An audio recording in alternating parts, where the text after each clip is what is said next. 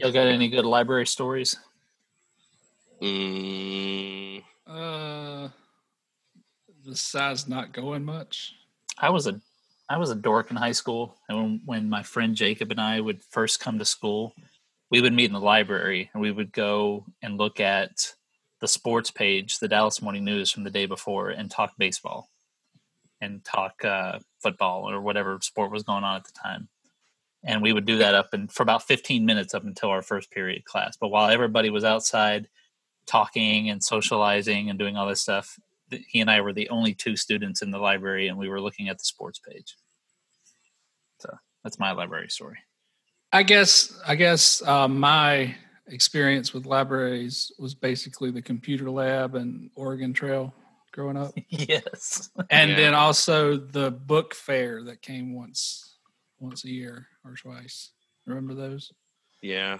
I remember about 2010 or so, I found out that you could play Oregon Trail for free online.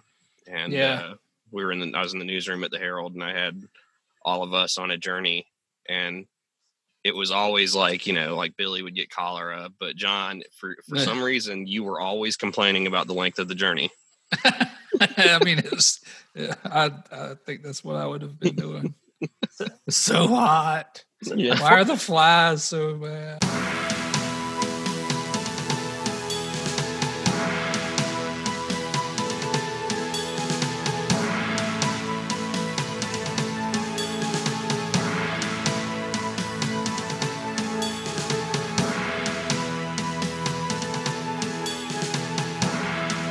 Fortunately, I'm a, I'm a child of the 80s.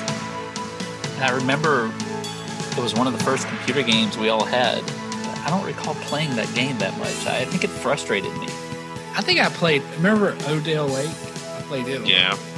I Yeah. remember that. That was where you had to do math problems to catch fish, right? Yeah.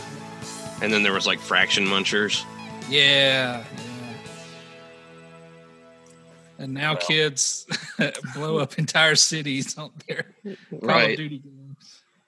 The uh, I mean, the library when I went to college, the library was where we had our first um, internet. No, we don't want to hear that story. No, no, we had our we had our first lab, and and you had to go to this lab to check your email. That's how old I am. You couldn't. Eventually, you could change it. You could check it from your room, but at We did. first, to access email, you had to go to this computer lab. Ain't that Yep. weird? We didn't have email in high school, and then when we got to college, we had it. And they were I know. long, ridiculously long. Like mine was Liggett B, my social security number at email.titan.sfasu.edu. So high school students have email now, and Yeah, I learned Clara this. has one. Does she? Yeah, well, my, they have well, like a my- user. my kids have one too. Right. I a- um back in uh, about a year ago when Crystal Lambert interviewed AJ Bulware for us, the yeah, running back at Lee County High School, I reached out to him to see if I could get some pictures. I think, and I uh, I said I would email him or something. And anyways, I tried to email him and it got bounced back because I was a grown man trying to interview or to email a high school kid, and I realized Yeah. you know that's probably a pretty good protocol to have in place. Yeah, definitely. My kids have to do Google Classrooms, and so they have. I don't know Yeah, if it's through a- us or what, but they have Google accounts now. So Yeah. that And- brings up an interesting topic. What are we going to do about schools? Have you? I mean, I know that they're virtual, but we haven't really received a lot of information. Have you guys? No, well, um, I don't think Gordon has because Gordon didn't care. Well, I care, but I don't have children. no, I, I did I did interview um, Chris Dawsonbach, who is the assistant superintendent for curriculum and instruction. He gave me a lot of uh, a lot of good information about how the virtual school is going to work, and it's you know you have to think about it this way: when we went into quarantine and the school shut down, everybody was kind of flying by the seat of their pants, and anything was better than nothing. But they, to be fair to them, they have had a whole summer to expect that this may be the way school opened and prepare accordingly. And yeah. they, Yeah. um, they had to, they had to develop a pretty rigorous plan. And that, yeah, that it was sounds like it's it sounds like it's a lot more I'm not saying it was unorganized last time. It's like you said, it was sudden, and you had teachers who had to go 100% online within a week. Yeah. Now that they've had some time to think about it, and uh, um, kind of seems like they're still going to have their classrooms, but they will. And I guess that's all done in case we do get a chance to go back, and then there will be some order there. But yeah, it's I don't know. It's that starts in two or three weeks, two weeks. Yeah, yeah. It's crazy. The seventeenth. Yeah. Seventeenth. That's actually when I start going back to work full time. That's too. eleven days. Yeah. I have to go back to work full time on August 17th. And um, originally, that was something that I was looking forward to. But the more I stayed home, the more I liked staying home. and so I'm not looking I went- forward to it. So we haven't started started back full time, but I went back yesterday to do a lot of stuff I can't do in the office, and it was really nice. I, I miss I miss having my big screens and my you know an office, and I got so much more done. Yeah, but but the drive, I don't miss the Yeah, drive. I don't, I don't miss either. wearing clothes. Yeah, yeah. I did go in in my flip flops. I have dress shoes I haven't worn since the day we left. So Yeah, me Yeah. neither. I bought a pair of dress shoes, and they haven't been worn yet. so who's our Oh. guest today, Gordon? Our guest is Lee County Library Director Beth List. The library is doing a lot of cool things in general uh, before the pandemic, and I thought it would be interesting to talk to her about the ways that they've had to adapt to being closed to walk-in traffic, but still open and providing a service. I've, I've, as I tell Beth in the upcoming interview, I've totally rediscovered the library. I hadn't been in a long time, um, but I've I've been doing more reading, and I realized there's there's no reason to have to buy everything when I can go check it out for free. So that's Were what. you ever that's what- was your family ever the go get the VHS from the library oh yeah, family from the oh library? yeah, oh yeah. Yeah, I yeah think we mine did did too. See, we grew up in the country. I didn't even know that was an option. We didn't have a library anywhere near us, but we did have that video store. I apologize in advance. You're going to hear me ask her some pretty stupid questions, and that's just because Gordon asked all the good ones, and so I was. I Gordon was took left all the with- good ones. I was Yeah, left yeah, with crumbs. i Outflanked you, Billy.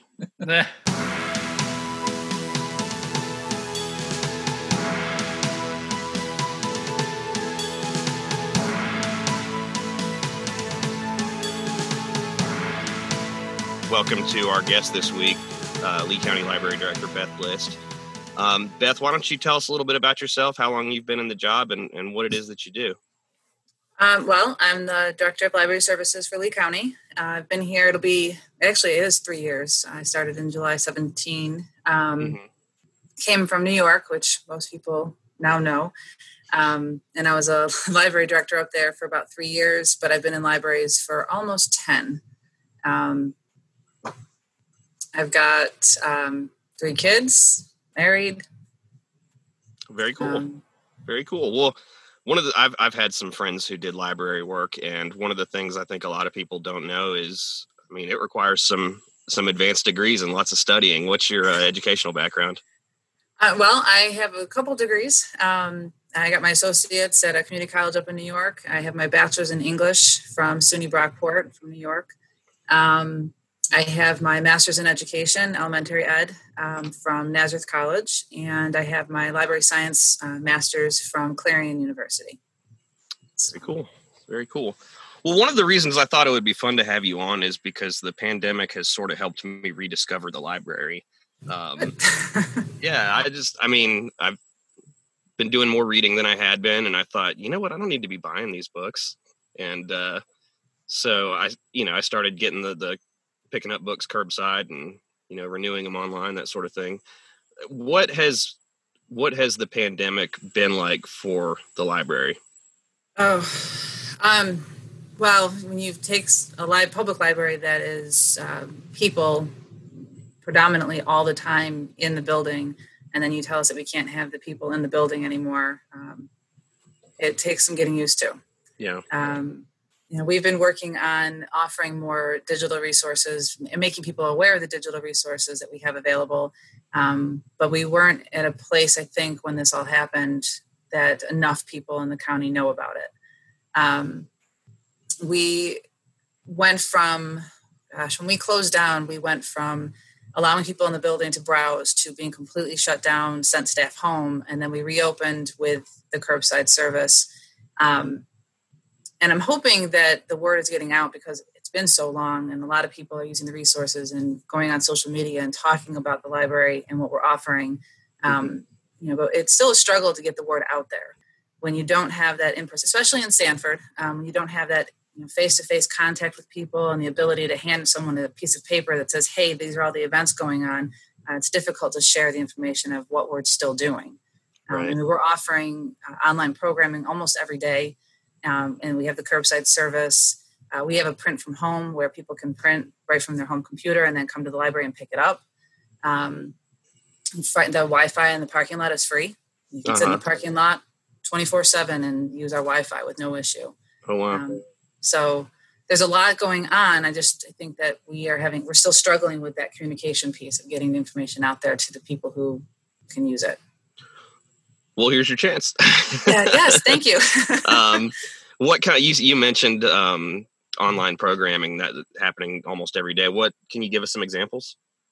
Um, story time happens every day. We have a mini okay. story time every day um, at 11 o'clock, except for Wednesdays. And Wednesdays we offer it at 10 a.m. and that's our that's our theme story time. Um, so it's a little bit longer, and it, will either have a craft or um, Delisa, Miss Delisa does uh, finger plays and puppets. So she extends that a little bit longer, maybe beyond 10 minutes, 15 minutes. But every day we have a story time. Um, right now it's summer reading. So we have summer reading programs. We offer a STEAM uh, video on Wednesdays. I brought cheat sheets here. Um, we have uh, STEAM for Kids on Wednesdays at one o'clock. That's posted on Facebook and it premieres on uh, our YouTube channel. Okay. And then we have a arts and crafts uh, workshop that we do on Mondays, um, and that's at one o'clock as well. And then we have Science for Kids on Thursdays at one o'clock. So just posted. And we've been doing a monthly history club um, which is primarily for children, but it's actually, we've opened it up so that the audience can be um, all ages. Uh, we just reviewed Ancestry.com uh, that we offer through the library. And normally you have to be in house to use it, but mm-hmm. um, ProQuest is now offering it um, online from home. You just have to go through our library website to access it. Um, and, and, then all, there's an arts and I'm sorry. I just wanted to clarify all this stuff is is accessible through the the Lee County Library website? Website and our Facebook page. I push okay. the Facebook page because that is active uh, throughout the entire day. Um, but we also have Instagram and then we have our YouTube channel. So yeah, okay. all the program is on all three, um, accessible through all three, and um, the website has links for everything. And what's the what's the handle for the social it's, media? Uh, library.leecountync.gov. Okay. And you can access that through the county website as well. Okay. Okay. Hey Beth, this is Billy. Um, sorry, John. I'm gonna. I'm gonna. I was first. uh, uh, my family also recently. I'm not. I'm not gonna say rediscovered. Um, we've been big fans of the library, but we've been using it a lot more. And uh, in the last few years, when my children got of reading age, um, I want to bring up. Uh, I don't know if it's necessarily a question. I just want to bring up it's a lot more than just the books uh, about what you offer on the internet. Um, my kids have attended several readings at the library um, before all the, the pandemic and everything.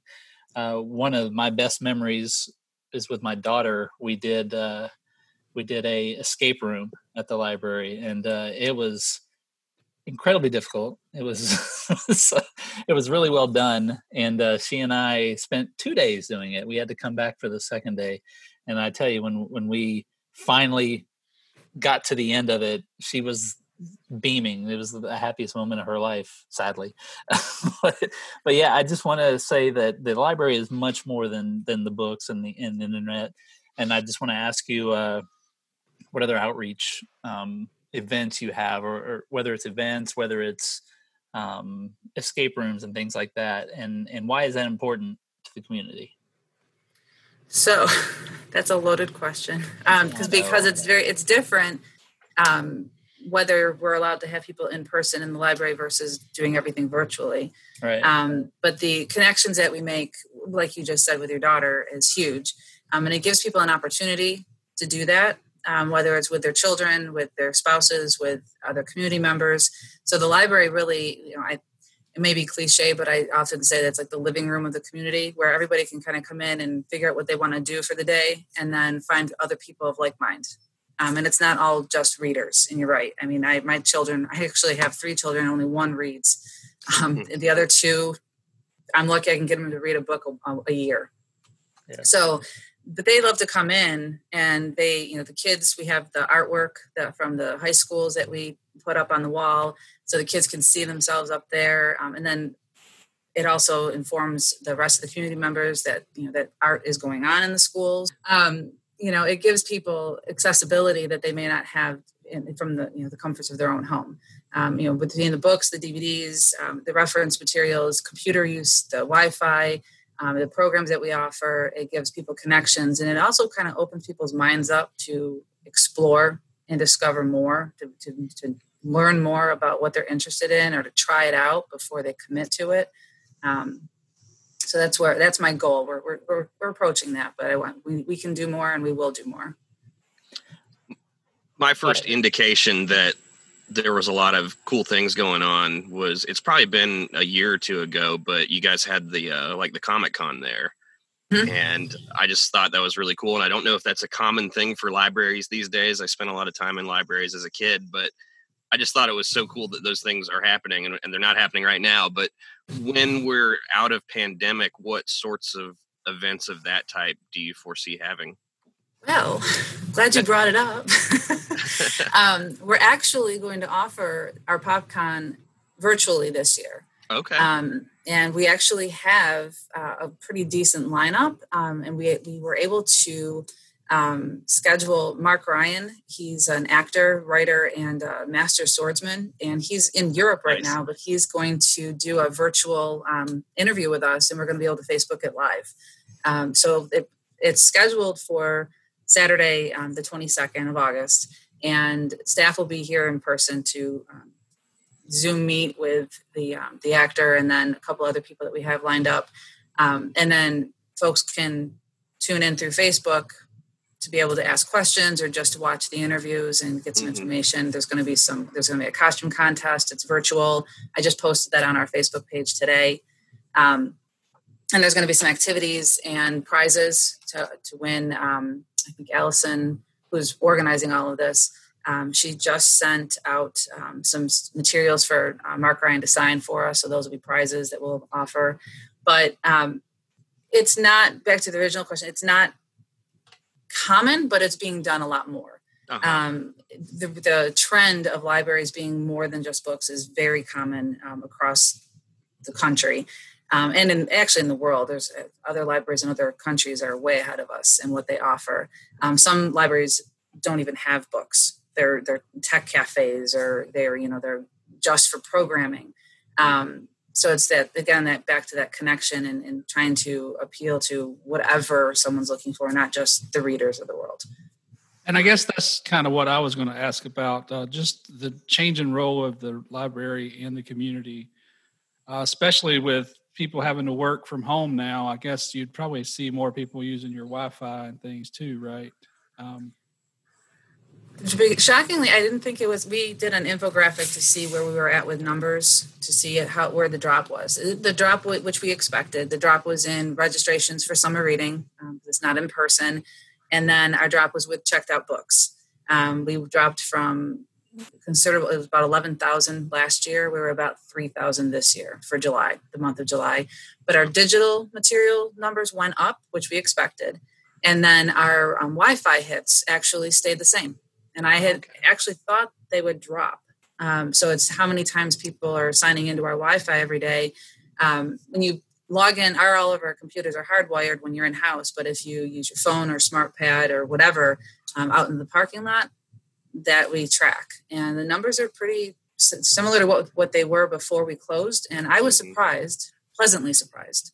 Yeah. So they're still using it. can we talk? Uh, can we talk library misconceptions real quick? Because uh, um, sure. yeah, uh, I, I was uh, I was in Chapel Hill recently. Their library is great. Um, Sanford Ah, Library yes. is great too. Uh, they they they're much different than the places I remember growing up in the early '80s uh, of, what- of what a library was. However, um, there are a lot of library cliches. Um, do you still have to shh a lot of people in the library? Do you have to be quiet in the library? This is this is a question that's killing me. Are you asking specifically to Lee County? Anywhere, yeah. Do you, do you Um, it depends. I think it a lot of depends. people? Like, do you have Um, to put your put your glasses on and put your hair up and walk up and and uh, point a finger? I, again, Um, it depends. It's terrible Um, the acoustics are terrible in this building if you've been in this building. Um, so you could you know be on the other end of the library and have a whisper conversation and i would hear you up at the desk. Um, but no actually when i came on um, i shocked my staff when i said no we're not shushing people. Um, this is a place of activity and i expect kids to we have we have toys in our children's area um, I expect people to have conversations, and and you know, we have tutors that come in, and we have folks that come in just to visit. We have a, a gentleman that comes in and play chess. I expect conversation. I expect noise. I expect you know play and and, and, interaction. Um, so shushing people, no, I won't. I won't do it. Um, now, we- if you come in screaming and running around my library, yeah, I might say something to you. Have but we moved beyond the Dewey Decimal System yet? No, No. no, I'm kind of. I'm yeah. That's. although it makes absolutely no sense. No, it doesn't. um, i'm kind of married to it and i just i i love the organization of it um, and even though like i said you you if you look at it you're like why is that number that number there is no reason um, but that's what it is so i know that i can go to the i think the 640s and know that's cooking and, and that's where i will point people to and final dumb question: How much does a library make off late fees, or do we even do that anymore? So there's a huge, huge push to go find free. Um, Chapel Hill just did it. Uh, Greensboro Library just did it. Wake County. Um, I don't know if this is something I'm supposed to talk about or not, but I will be presenting that probably next year to our commissioners. Um, And what does that mean? it means that you can check a book out, and if you're late, you don't get slapped on the wrist with a fine. You keep the book, bring it back when you can, please. Um, and the only time we would actually charge you would be because you need to replace the book because you didn't bother to return it. Okay. So that's that's my the goal. name. Hence the name. What's that? Fine free. Fine I'm just- free. I'm just picking on Billy. Oh, Well, no, I just didn't know if uh, if if at, if after a while you just assume that they have purchased the book, and so you would charge them for for the book. I Yeah. Guess. essentially that's what it is. Um, I think it's more of a barrier to charge fines, and people will just not return the books and never come back. I would rather see people come back and either return the book, even if it's a year late, and start using the library again. And I think you guys are not charging fines in the pandemic. Is that correct? We just resumed charging fines um, as after June second, but we Okay. offer auto renewals, which is a huge help. Um, so if you've got items out and you don't bring them back to the library, if they're not needed by another person, they'll auto renew, and you don't have to worry about it. And then we also have an eight day grace period going on right now because we are quarantining the books when they're returned in the book drop. Right. So I have a question about this ancestry.com thing you mentioned. I'll try to help. So I, I have an account, right? And I was really into it and it, it started like charging me hundreds of dollars. so I stopped using it. We were Can all I- into that for like was it about eight or nine years ago? Remember that we we- Yeah. So Yeah. so I can come to the library's webs or go to the library's website and use it. Is that Yes, you could, but it wouldn't be a personal account, so you wouldn't be able to create a Ah, family okay. tree. You could do Okay. research, you could look up anything you wanted to, but you wouldn't basically be able to save any of your personal information in that. okay? So okay, You can still do the research though. Okay. Yeah. Yep. yeah, that's cool. Well, Oh, Beth, one thing I, I wanted to ask I- you about. I- we're still we we're have still a- figuring have out a- how to. We have Raise a your hand. hand option on here, but we don't use it. Uh, Yeah. Gordon, go ahead. It's probably the same question I had.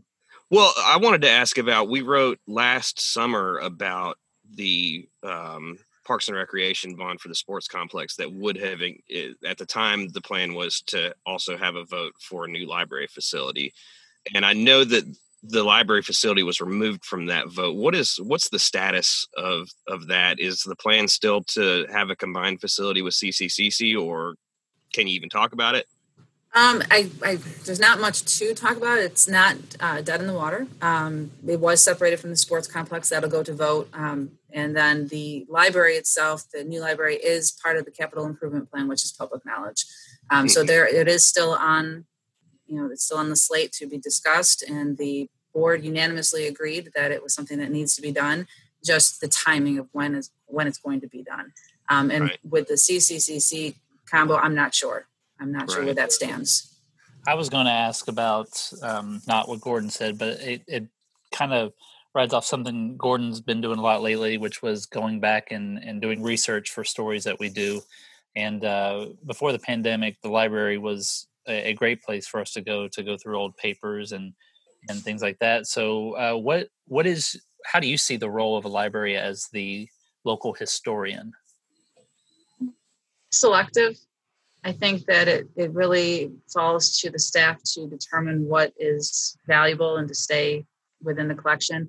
A lot of things are going digital. So we are microfilming the Sanford Herald still, um, but we are also getting uh, digital copies made of it as well. So my, my goal is that I think that that's where we're headed.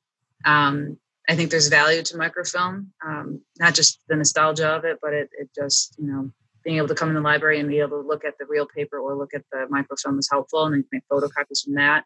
Um, digital gets a little messy, but um, being able to sit from sit at home, especially now with the pandemic and how things are going to evolve and change as we move forward, um, being able to access some of the library resources from home will be huge. So I, I do see that happening as well. So the so the all the old newspapers can be accessed digitally. No, not yet. Not yet. Um, okay. We're just we're purchasing the rights to be able to do that. Um, mm-hmm. When we have the uh, the gentleman does the microfilming, um, changing it over from the paper to the microfilm, um, he's also putting it on a, uh, I think it's an, a US like a thumb drive, um, so that we could do that down the road. So it is something that we are looking into. Just it's one of those projects that, with everything going on, just yep. got shelved, and we'll deal with that later. Yep. Yep. Okay. Well, um, is there anything else, anything coming up that you want to tease? I mean, we will we'll need to um, write something about the uh, the PopCon on the weekend of the 22nd. I didn't realize that was coming up so close. But is there yeah. anything else that you want listeners to know about or understand or attend? Um, the biggest thing is is just putting out there to to check out our website. Our website is really just chock full of information about what the library offers now and offers when we are when the doors open um, and when you when we do open that's where you'll find out the dates and times and all that because it obviously will be a transitional thing when we do open the doors um, you know so being you know we can promote our social media the instagram page and our facebook page and our website that would be fantastic um, and that you know we have those programs those online programs offered every week and they're on the youtube channel everything is recorded and stays on there um, PopCon, if you can't be available on Saturday, the 22nd, then it'll be it'll be recorded and it'll be on um, our YouTube channel after that, so that can be watched at any time. Um, summer reading still going strong for us. So if you're you know you don't have to start at the beginning of the year. You, you can uh, register anytime up through August 29th. Um, and we are doing prizes. Kids can, um, everything is on our website the logs, the registration form. You can print it all at home, or you can set up a curbside service uh, pickup, and we'll have it all for you in a bag. And you can get your prizes for reading. Um, there's raffles. It's all, and then again, all on our website. Okay, awesome. Awesome. Well, did you guys have any other questions before we finish up here? No, I just know uh, libraries have been budget cuts in some cities and some towns and uh, that's unfortunate because they're um, extremely useful, highly resourceful, and uh, um, are only becoming more important as uh, as technology improves. So I'm glad to see we're still going strong. What's a good book or series of books for a, for an for an eight year old girl? Um, the Babysitters Club books are really really hot right now. Um, the series just came out on Netflix, so it's and those books I read those when I was a kid, and yeah, I, I loved them. Um, Okay. And it was funny because my my girls are 17, and we watched the um, Netflix series, the first two episodes, and they are like, "Get us all the books at the library right now." um, and I realized that we didn't have them all, so we've been purchasing them to restock the series. So that would be really want a series. That would be it. Okay. Eight year old girl, uh, I think Lord of the Rings is where she Oh, Yeah. Tom Clancy. Crime and hard punish- me to read. Crime and punishment. yeah. Well, Beth, thank you so much for joining us today. Um, Thanks for having me. I appreciate it. yeah, yeah.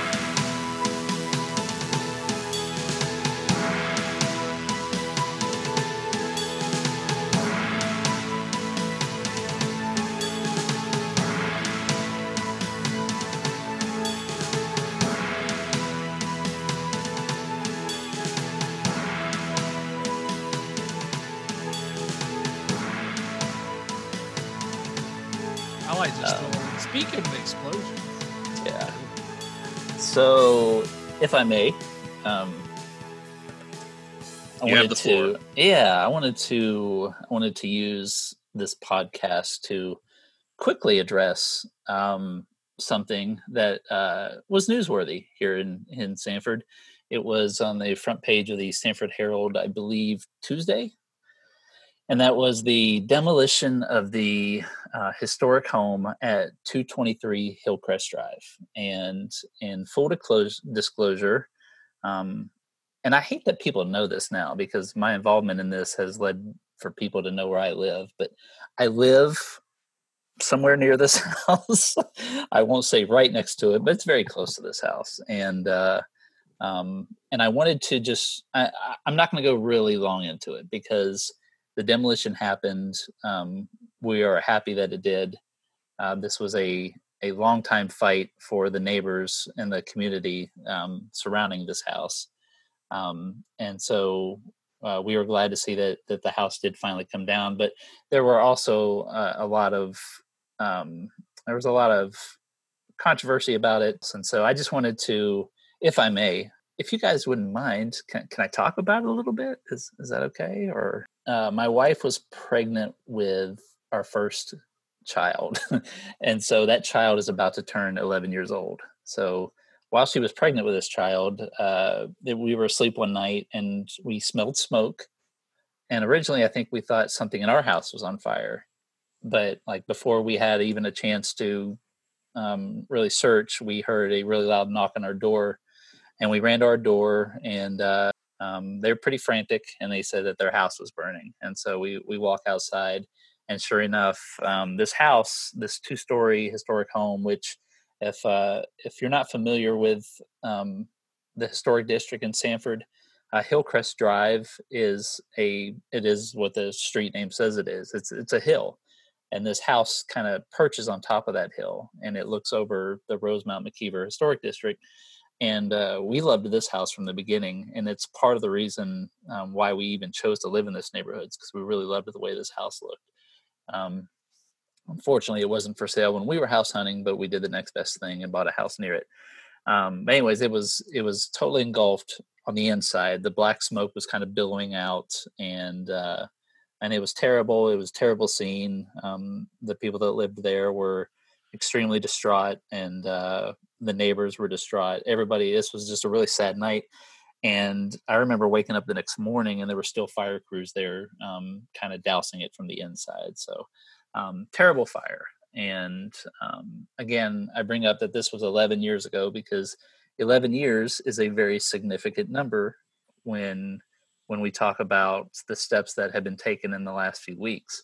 In the years immediately following um, the the owners of the place uh, still lived in a, in parts of the house. I think not in the charred parts, but they lived in other parts of it without electricity, and uh, and that was an unfortunate situation too. And some of their and not us, but the, their direct neighbors were helping them with generators and running electricity to them. Um, eventually, they left, and they left behind the house.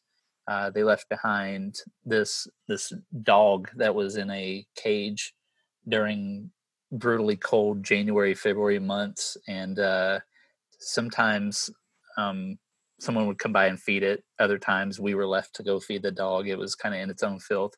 So that was one of the first things we started getting upset about. And then we started noticing kind of a feral cat problem. We started noticing the property wasn't being maintained.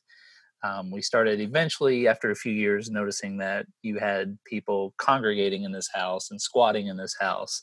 And um, and we had crime problems around this house, and and uh, the police were called out there several times over the last 10 years. And uh, so it just became a really big problem. And again, I'm to go back and say 11 years because uh, Jonathan and Gordon, if you lived next door to a house that had been gutted by a fire and stood vacant for 11 years, would you eventually say something about it? Am I crazy to suggest that? That you would go to your city council and suggest that maybe something should be done about this house? I don't have a personal stake in the whole issue, and I think it's really sad, but I understand yeah. where I don't want to say you because it was not just you. Um, I understand where several neighbors were coming from. So yeah, we, um, we actually used to live close to this house. Remember, Gordon? Oh yeah, y'all did. Yeah, yeah, yeah, we, we did. About as close um, as you um, were. That was back when we were townies. So yeah. the the process Just two dudes of, living together.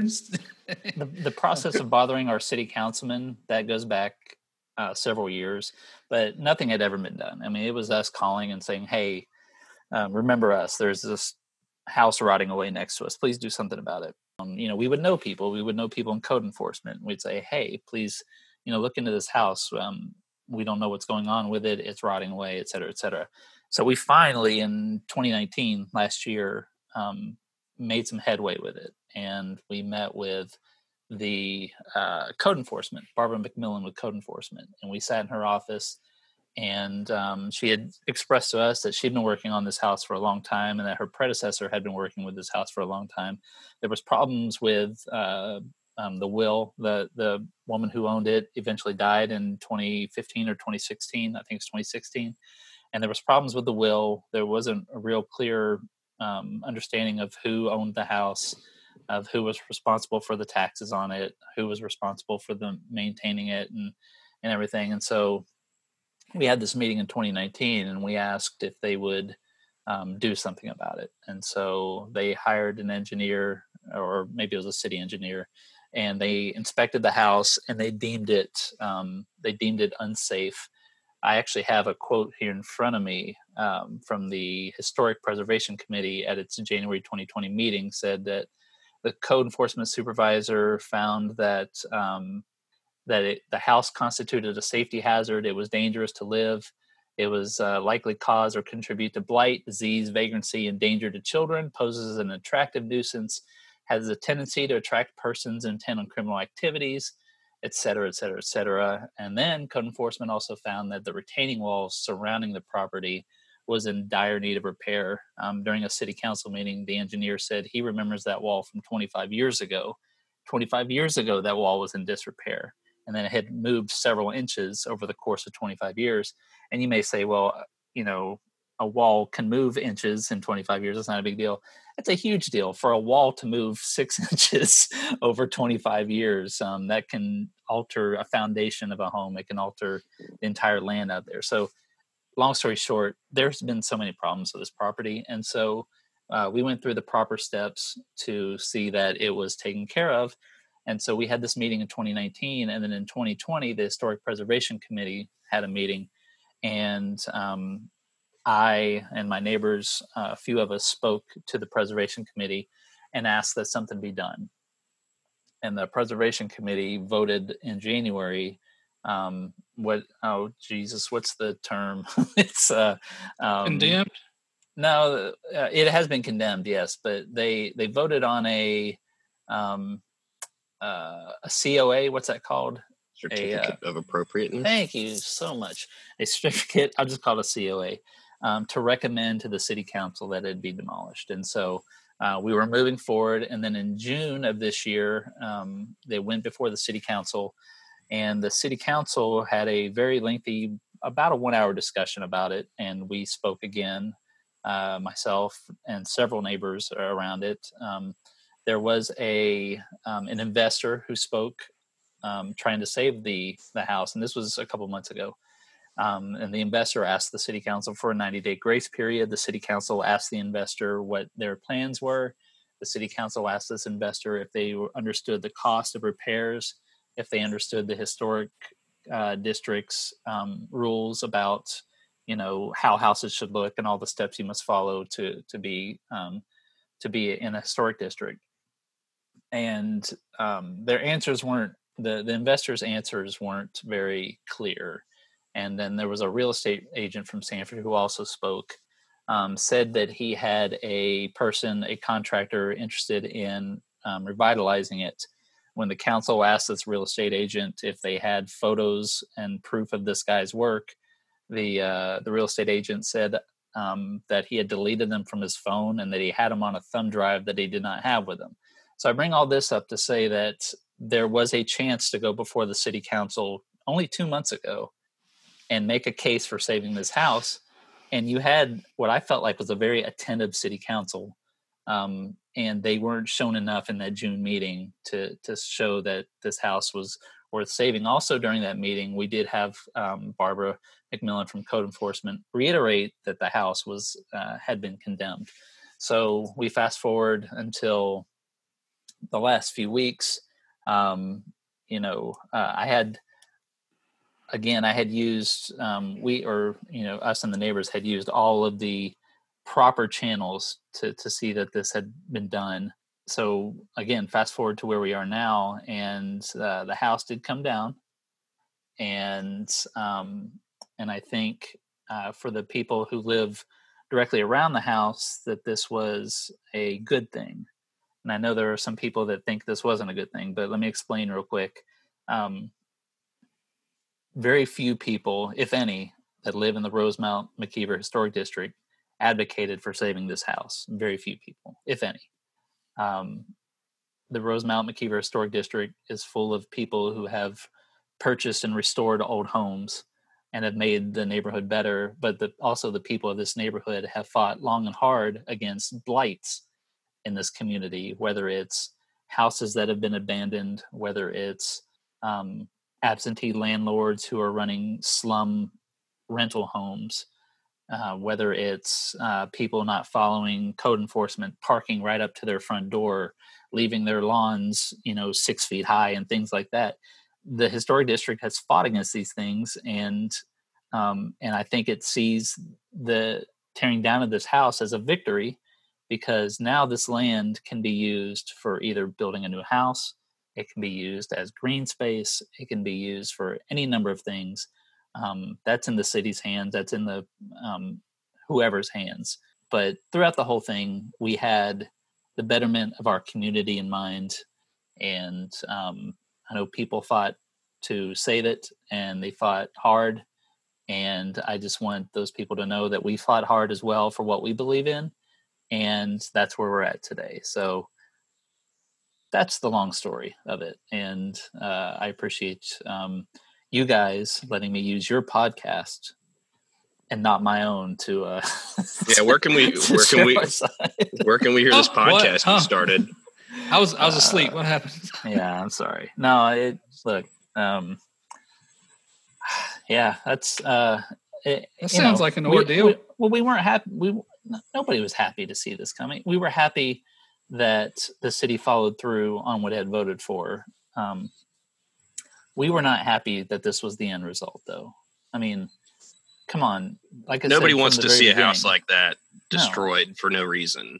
No, it just but we you came back to it several times that over the course of 11 years there are a lot of ways to address this issue uh, and, and, and have an outcome different than the one we had but anybody yeah and anybody who wants to to go back and look at meeting records and things like that um, they will find that that we have um, people who had no stake in this at all people who work for the city people who work in code enforcement uh, historic preservation committee, we have people saying that the cost to renovate this house would have been higher than the actual value of the house. And the retaining wall alone, um, I think some estimates anywhere between forty to fifty thousand dollars to fix this retaining wall. And uh, um, who would have to do that? The city or the owner? Uh, whoever owns the land. Yeah. So oh, if you okay. wanted to purchase the property, um, you're already immediately responsible for a forty thousand dollar um, now the city could step in and say, "Hey, we'll take care of this," um, I don't. I'm not even going to pretend to know how all that works. Um, I just know that that this was 11 years. This is a long time, and and eh, you know we we went through all the proper channels to to see it happen, and and uh, I realized that uh, um, you know I go back to I started binging The Wonder Years, which was one of my favorite shows when I was of age. I was actually always the same age as Kevin Arnold in the show, and I was binging it. And right around when all this was happening, they had the episode where um, the kids found out that their old Harper Woods was going to be demolished so they could build a shopping mall in the early 70s and uh, and back then I related to Kevin. I was like, "Oh, how could you?" You know, you know. Today I found myself being the evil contractor who was only out for greed and all that, and uh, that's not the case at all. I mean, you know. well, I just I want to address something without getting too specific. The suggestion that politicians or homeowners or by extension those homeowners businesses stood to somehow financially benefit is it's upsetting because we live in very conspiratorial times but when i see a comment like follow the money i have to ask what money i know yeah. that the the person who demolished it got paid i don't know of anybody else uh, about $11000 you guys are pro pro big dozer. Pro, yeah, yeah. pro destruction. I'm pro. I'm pro um, being a being a citizen and um, and fighting we, for what, what you believe in, fighting for what you think is going to better your community. And um, can we relate it to Pizzagate or something? There's people who disagree with it, and um, I don't know. I don't know what to say about that because well, there there's um, always going to be people who disagree. I mean, that's what politics are. That's what community engagement is. I mean, you're just going to have to let people disagree with you, you know, and that's why there's like two sides of an issue. You know? There were. I have, um, I, I have no. just for, for for those who think who think otherwise, there were there were a lot of tears, a lot of um, a lot of uh, worry on the the side of the people who um, were seeing that this get done and to suggest otherwise to suggest that there's any impropriety here at all um, you know I, I, ask you please make public records requests. Please so, look at all the emails we've sent. Please look at all correspondence we've had with the city. Do it please because it's uh yeah it's going to uh um oh no we lost gordon so I have no dog in this fight, and I have really don't have an opinion on it. Um, but generally speaking, and not just this house, because I've seen the house, I don't really have any, you know, feelings for it one way or the other. But yeah, generally speaking, I think that a lot of places are considered historic that shouldn't be. But I mean, I'm not saying this specific house, but just because a house is 80 years old doesn't mean that it's historic or it has some significant meaning. Right. No, you're, or you're, that it's like it's like worth putting a lot of money to save into it you know? Well the the significance of it was that it was a beautiful house. It was a, I mean prominent passing spot. by it it was a pretty house. I remember when you had the fire there um, and y'all were disappointed at that time i mean you thought you know, oh, this pretty house has been destroyed in our neighborhood, and now yeah. you're kind of on the other side of it. Well, but, again, and this is the last time I'm going to say this figure, but 11 years is too long for for a a house to um to sit like that. And, and you can argue that it was structurally sound, but um it, it was uh had stood vacant for 11 years after sustaining considerable, considerable fire damage and smoke damage and water damage. Um, the roof, uh, you, you, got 11 years of leaky roofs. You've got 11 years of just just a number of, of issues. Here, Gordon's joining us again. Um, and and, yeah. and uh, you know, you're you're too I, close to downtown to have a, an empty building in and I'm not, like. I'm not going to argue whether the house could have been saved or not because I'm not an engineer, and um, and uh, I will say though that code enforcement did did deem the house um, condemned, and it wasn't just because um, of the way it looked. It, they had been inside of it, and I feel like Well, I it's talk- like I feel said though. if I- It's, gonna- I feel like if I talk about it too much, I'm going to talk myself into a corner here. I just wanted to to share, uh, really, just my side. well, we can cut all this out. There's so much other. There's so many other people who who um, who worked toward this, and I understand that it it's not a happy ending, and I'm not saying it is.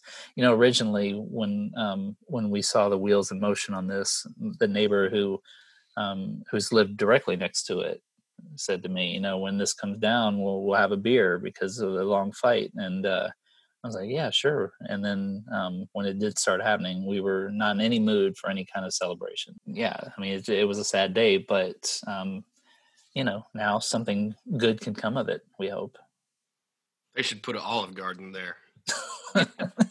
it's a Good place that for a target. at Hillcrest.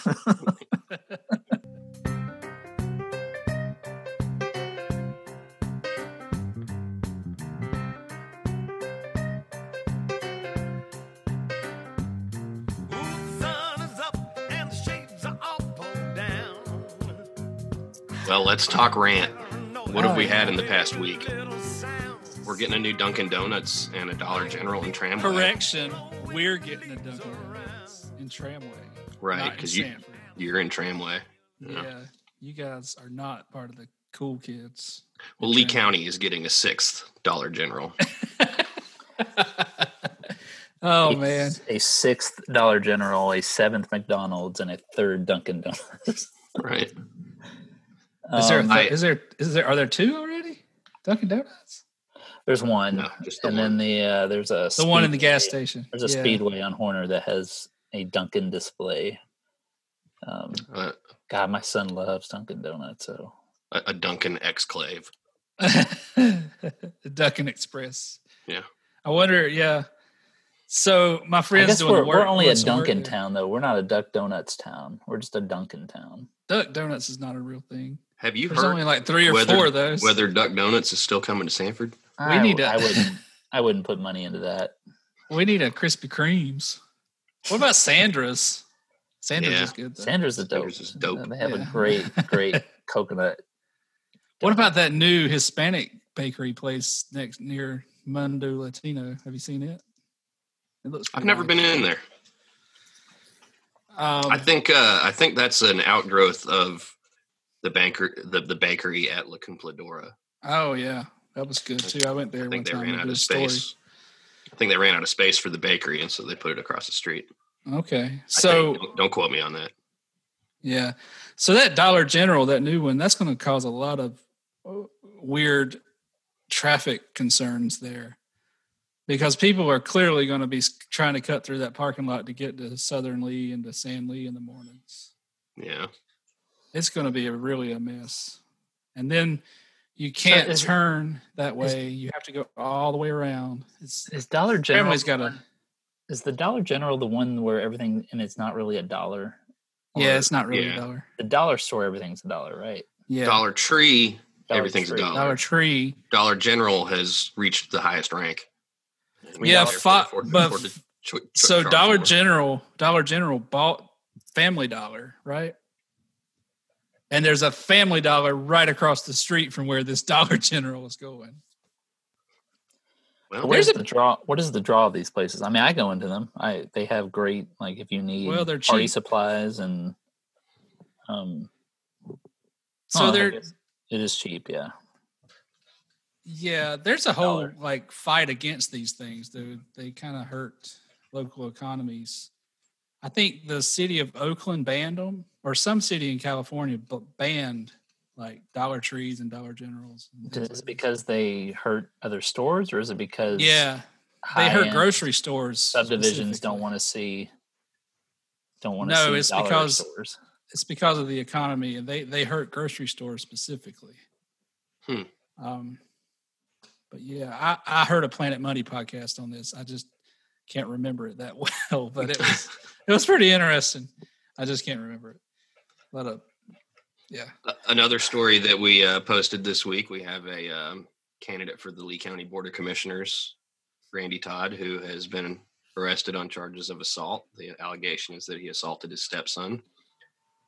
I had reached out to Randy just prior to the publication of our August edition, as I did all the candidates, to get their email address and let them know that I'd be sending questions about the campaign. And he told me that he was unlikely to participate because of the story we wrote about his comments from the Super Bowl halftime show.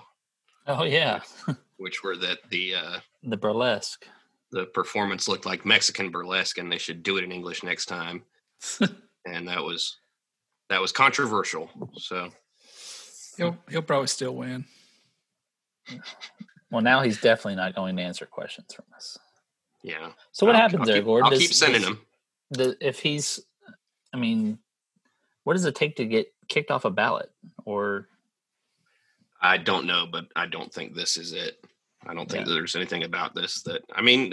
Again, it's an allegation. It hasn't been proven. He hasn't been convicted of anything. No, I know, but I'm, well, it just raises the question of what what do you have to do if you are if you make it into you know August heading into a November election? What has to happen for you to not be on the ballot anymore, aside from resigning? Um, well, if you're convicted even of a then, felony, sometimes- you can't run for office, right? Yeah, and Yeah. this is a misdemeanor charge. It's not a felony assault a- allegation. Yeah. but so I don't know what it takes to be removed from a ballot, but I think it's very hard. In fact, I think that at like this stage of the election, even if you withdraw from the race, your name's still going to be on the ballot. So, but I don't know whether he'll have any desire to not run. I don't know whether his party will have any desire to have him not run. I don't think that, short of being convicted of a felony, I don't know there's much the state can do to remove you from a ballot once you've qualified for it. So I don't I don't anticipate anything changing. I've seen people quit a race and they end up still winning. So Right. who knows? Ugh. Some people will have no idea about any of this. They'll see the R next to his name and Yep. Vote vote. for him or against him. Yeah. So um, our latest edition came out this week, and uh, cover story was um, about the um, dilapidation, the demise of River Birch Corner Shopping Center, and uh, I encourage anyone that uh, is interested in that to pick up a copy of the Rant Monthly, which can be found throughout Sanford at your favorite grocer or um, other local business. Uh, or you can find it think it online was- at rantnc.com. I think it was very popular. I went to Lowe's Foods last night and there was only like seven copies left out of two big bunches. So that's cool.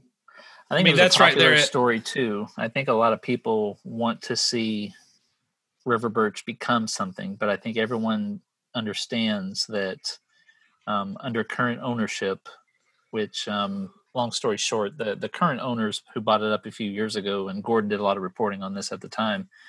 Um, the current owners of it are known to buy up strip malls and larger malls, and Yeah. very little investment on them, and um, and very little upkeep and then try to sell them later down the line for a profit because they usually come in very cheap and that's what uh, that's what they did here.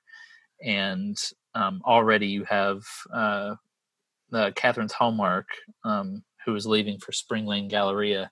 That was one of the more popular businesses still left standing over there and um, they're moving because of what's happening around them but also they they've been fed up with the ownership and then you also have um, uh, the new business that moved in Lily's restaurant. Um, I expected to talk to them and hear great things about why they chose this location and what they're hoping for, but was uh, surprised to hear the guy say, "Yeah, we've only been here seven weeks and already." Ownership won't answer any of our complaints about the roof leaking. They won't answer any complaints about air conditioning. Um, and I'm not going to speak for them, but it sounds like uh, they're already having problems. Um, and uh, I went there two nights ago to pick up some dinner from Sarkis there in the corner. That's a Mhm. biz, that's a pretty busy place. Um, but that's like the only thing left in that. I mean, those two restaurants and the Belk. I guess the Belk is what's keeping it alive. yeah, dry cleaners, Belk, and then on the other side you have a couple like a Beth, uh, just the Bed Bed Bath- Bath, and Bed- Beyond. No, no, no, no. Bath and Body Body Works. Works. Yeah, that's. It's really strange that that is. I know, lasted it's, there for it's so long. popular though. Yeah, And then um, and that's it, pretty much. I didn't know that J.C. Penney closed there. My wife told me. And then, like, how are they making money? I guess they're so they're cutting their costs uh, enough to like that's why they're not fixing anything, right? Because they're not. Yeah. Gordon and I, um, Gordon was out Sque- there with squeezing me taking, blood from the stone. Yeah. Gordon was out there with me taking pictures, and we found a, an old discarded Bojangles cup in the parking lot, in the um, kind of in the shrubbery. And Gordon, I didn't think anything of it, but then Gordon pointed out, he said, "You know, Bojangles cups are yellow, right?" And I said, "Yeah." and this one had been bleached white and brown, had been out there for so long. Well, there's that Walgreens there, but I guess they're moving too, right? They're moving over to Spring Lane as well. Yeah, Are they moving in I- that? Yeah, that empty building there as you turn in. Is that the bank, the old bank. Yeah. hmm Okay. uh, one thing, and John, you're not aware of this. When Billy first suggested this this idea for cover story, I was on board, but about a week later, I started fighting him tooth and nail on it, and I lost. But I just decided I was against this doing this story because I found out that Billy Liggett lives two doors down from River Birch. hey, wait a minute. You live closer to River Birch than him. Smoke Yeah. bomb. Yeah.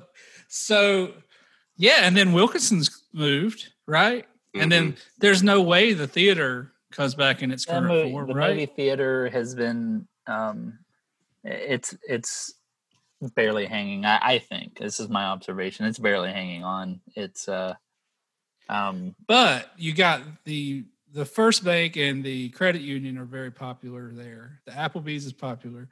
Something could move in there somewhere and make you know and make a go of it.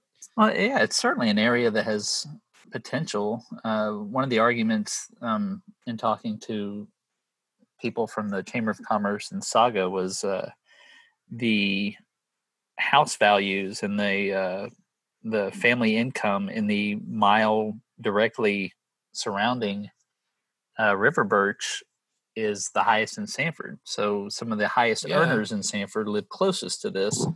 Yeah, Yet you're seeing all the growth in the south side of the city or in Tramway. And now even in parts of the north side, um, over where they just built the FirstHealth facility, and now you've got a hotel coming up um, near the the Oaks apartments. And so, I mean, I think that's the beginning of something up in the Deep River area with the subdivisions coming.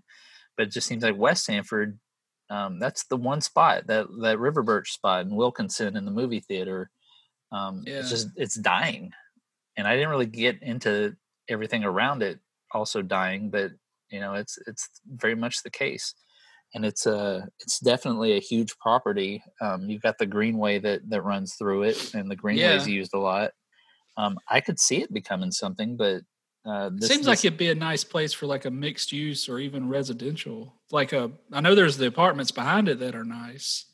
The Forest Creek or whatever. it Oh yeah, I feel like if if Falls you just Creek did away with the strip Creek, yeah. mall, maybe you kept Belk where it is because it's kind of in two parts. But you know, Belk, but you can certainly turn that whole left side of it into something like apartments or townhomes or um or some kind of community that you know it's it's a gorgeous area. It sits on sits on a hill overlooking US one and uh you know you got the greenway right there. Beautiful You- you highway.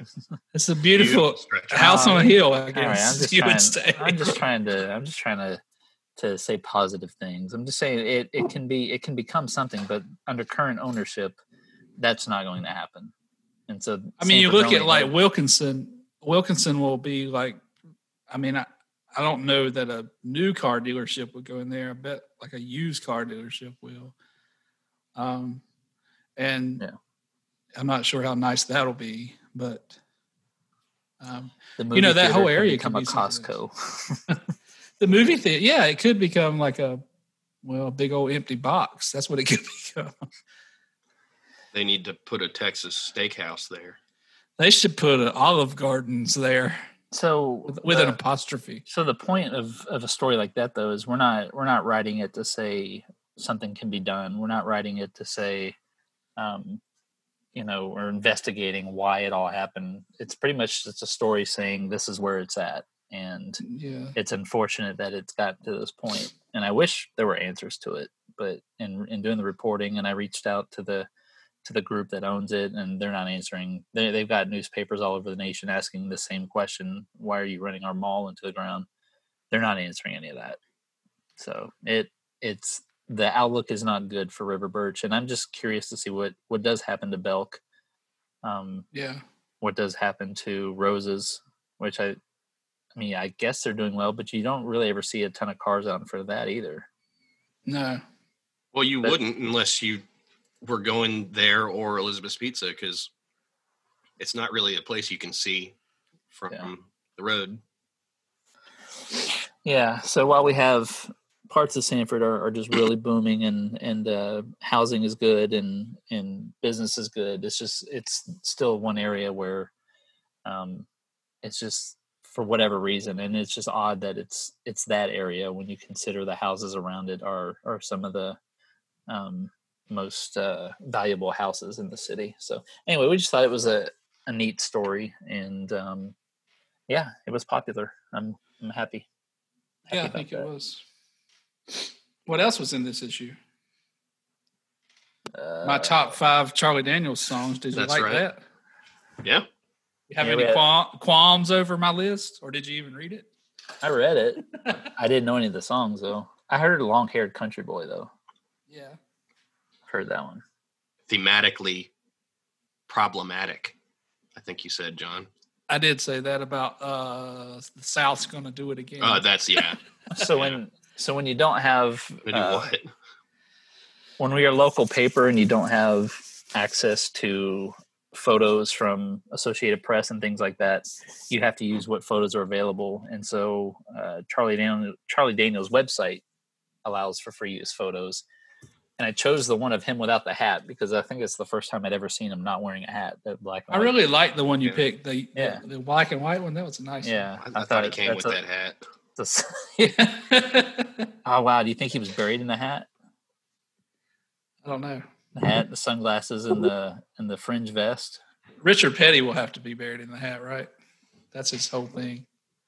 At least the sunglasses. Yeah, maybe the sunglasses. Well, gentlemen, uh, we are well over an hour on this, and uh, you know, I like talking to you guys, but not that much. Whatever. You said we weren't even friends. I regret. Acquaintances. I regret that. You guys are definitely my friends. Oh, The, the term best Stop friend, it. The oh, term stop best it. friend is, is a funny term though, because you all have your best friends, and like Oh, said, see, see, that's what it was. You were like, you know, you, you didn't think you. Well, you yeah, the story came out, and then immediately, like a minute later, I get a call from my best friend from Texas. He's like, "Hey, what's going on here?" I'm like, "Ah, I, I'm. Uh, See how you are, Billy. They Smoke bomb. they misquoted me.